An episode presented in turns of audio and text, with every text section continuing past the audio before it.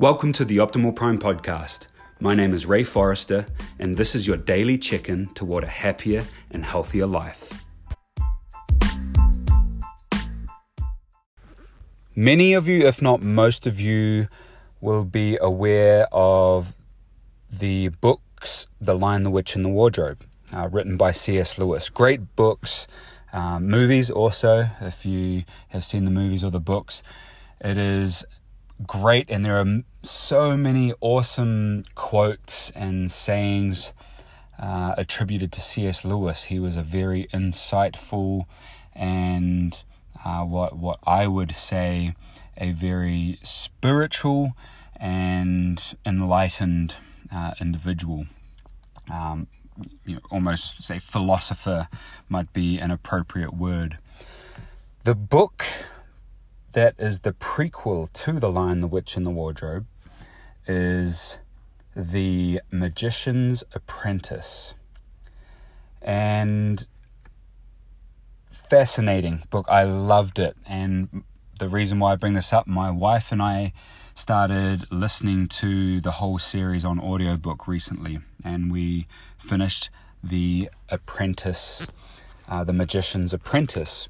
And in this book, it outlines how Narnia came to be and a few different, it answered a few questions that I had after uh, watching The Lion, the Witch, and the Wardrobe because I haven't actually read that yet.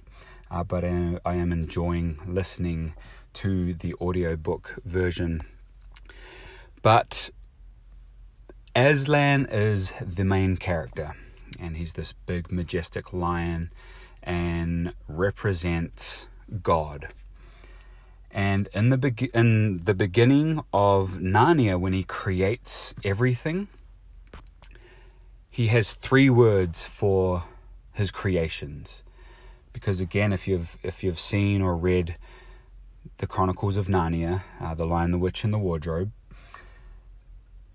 there are everything is alive. Even the trees are alive, and everything has a, a soul or a spirit.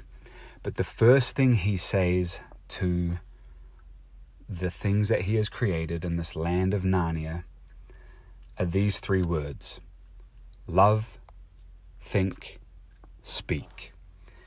And when I listened to that, it just really resonated with me, and I knew that those would be great words for all of us to live by. Love, think, speak. And so, my simple message for you today, for myself today, as I implement this in my own life as well, is that if we follow this, this simple line of, of words, if we start everything with love, and then we do our thinking process, because if if we think things from a place of hatred or a place of madness or a place of frustration, our thinking is going to be completely different. And then, however we think, that's going to affect how we speak. So, again, love, think, speak. If we follow that sequence of thought processing, start and always come from a place of love, then do our thinking, where our thinking will be in a way that will be beneficial and helpful for those involved, for those you are talking to, for your own self talk, and then to speak, because then the words that you speak will more likely resonate with those around you. Now, this doesn't mean to say that you're never going to say something negative. But again, if the root of it all comes from a place of love, we'll be in good shape. So, I'll leave you with the three final words again love, think, speak. Have an awesome day, and we'll talk to you again tomorrow.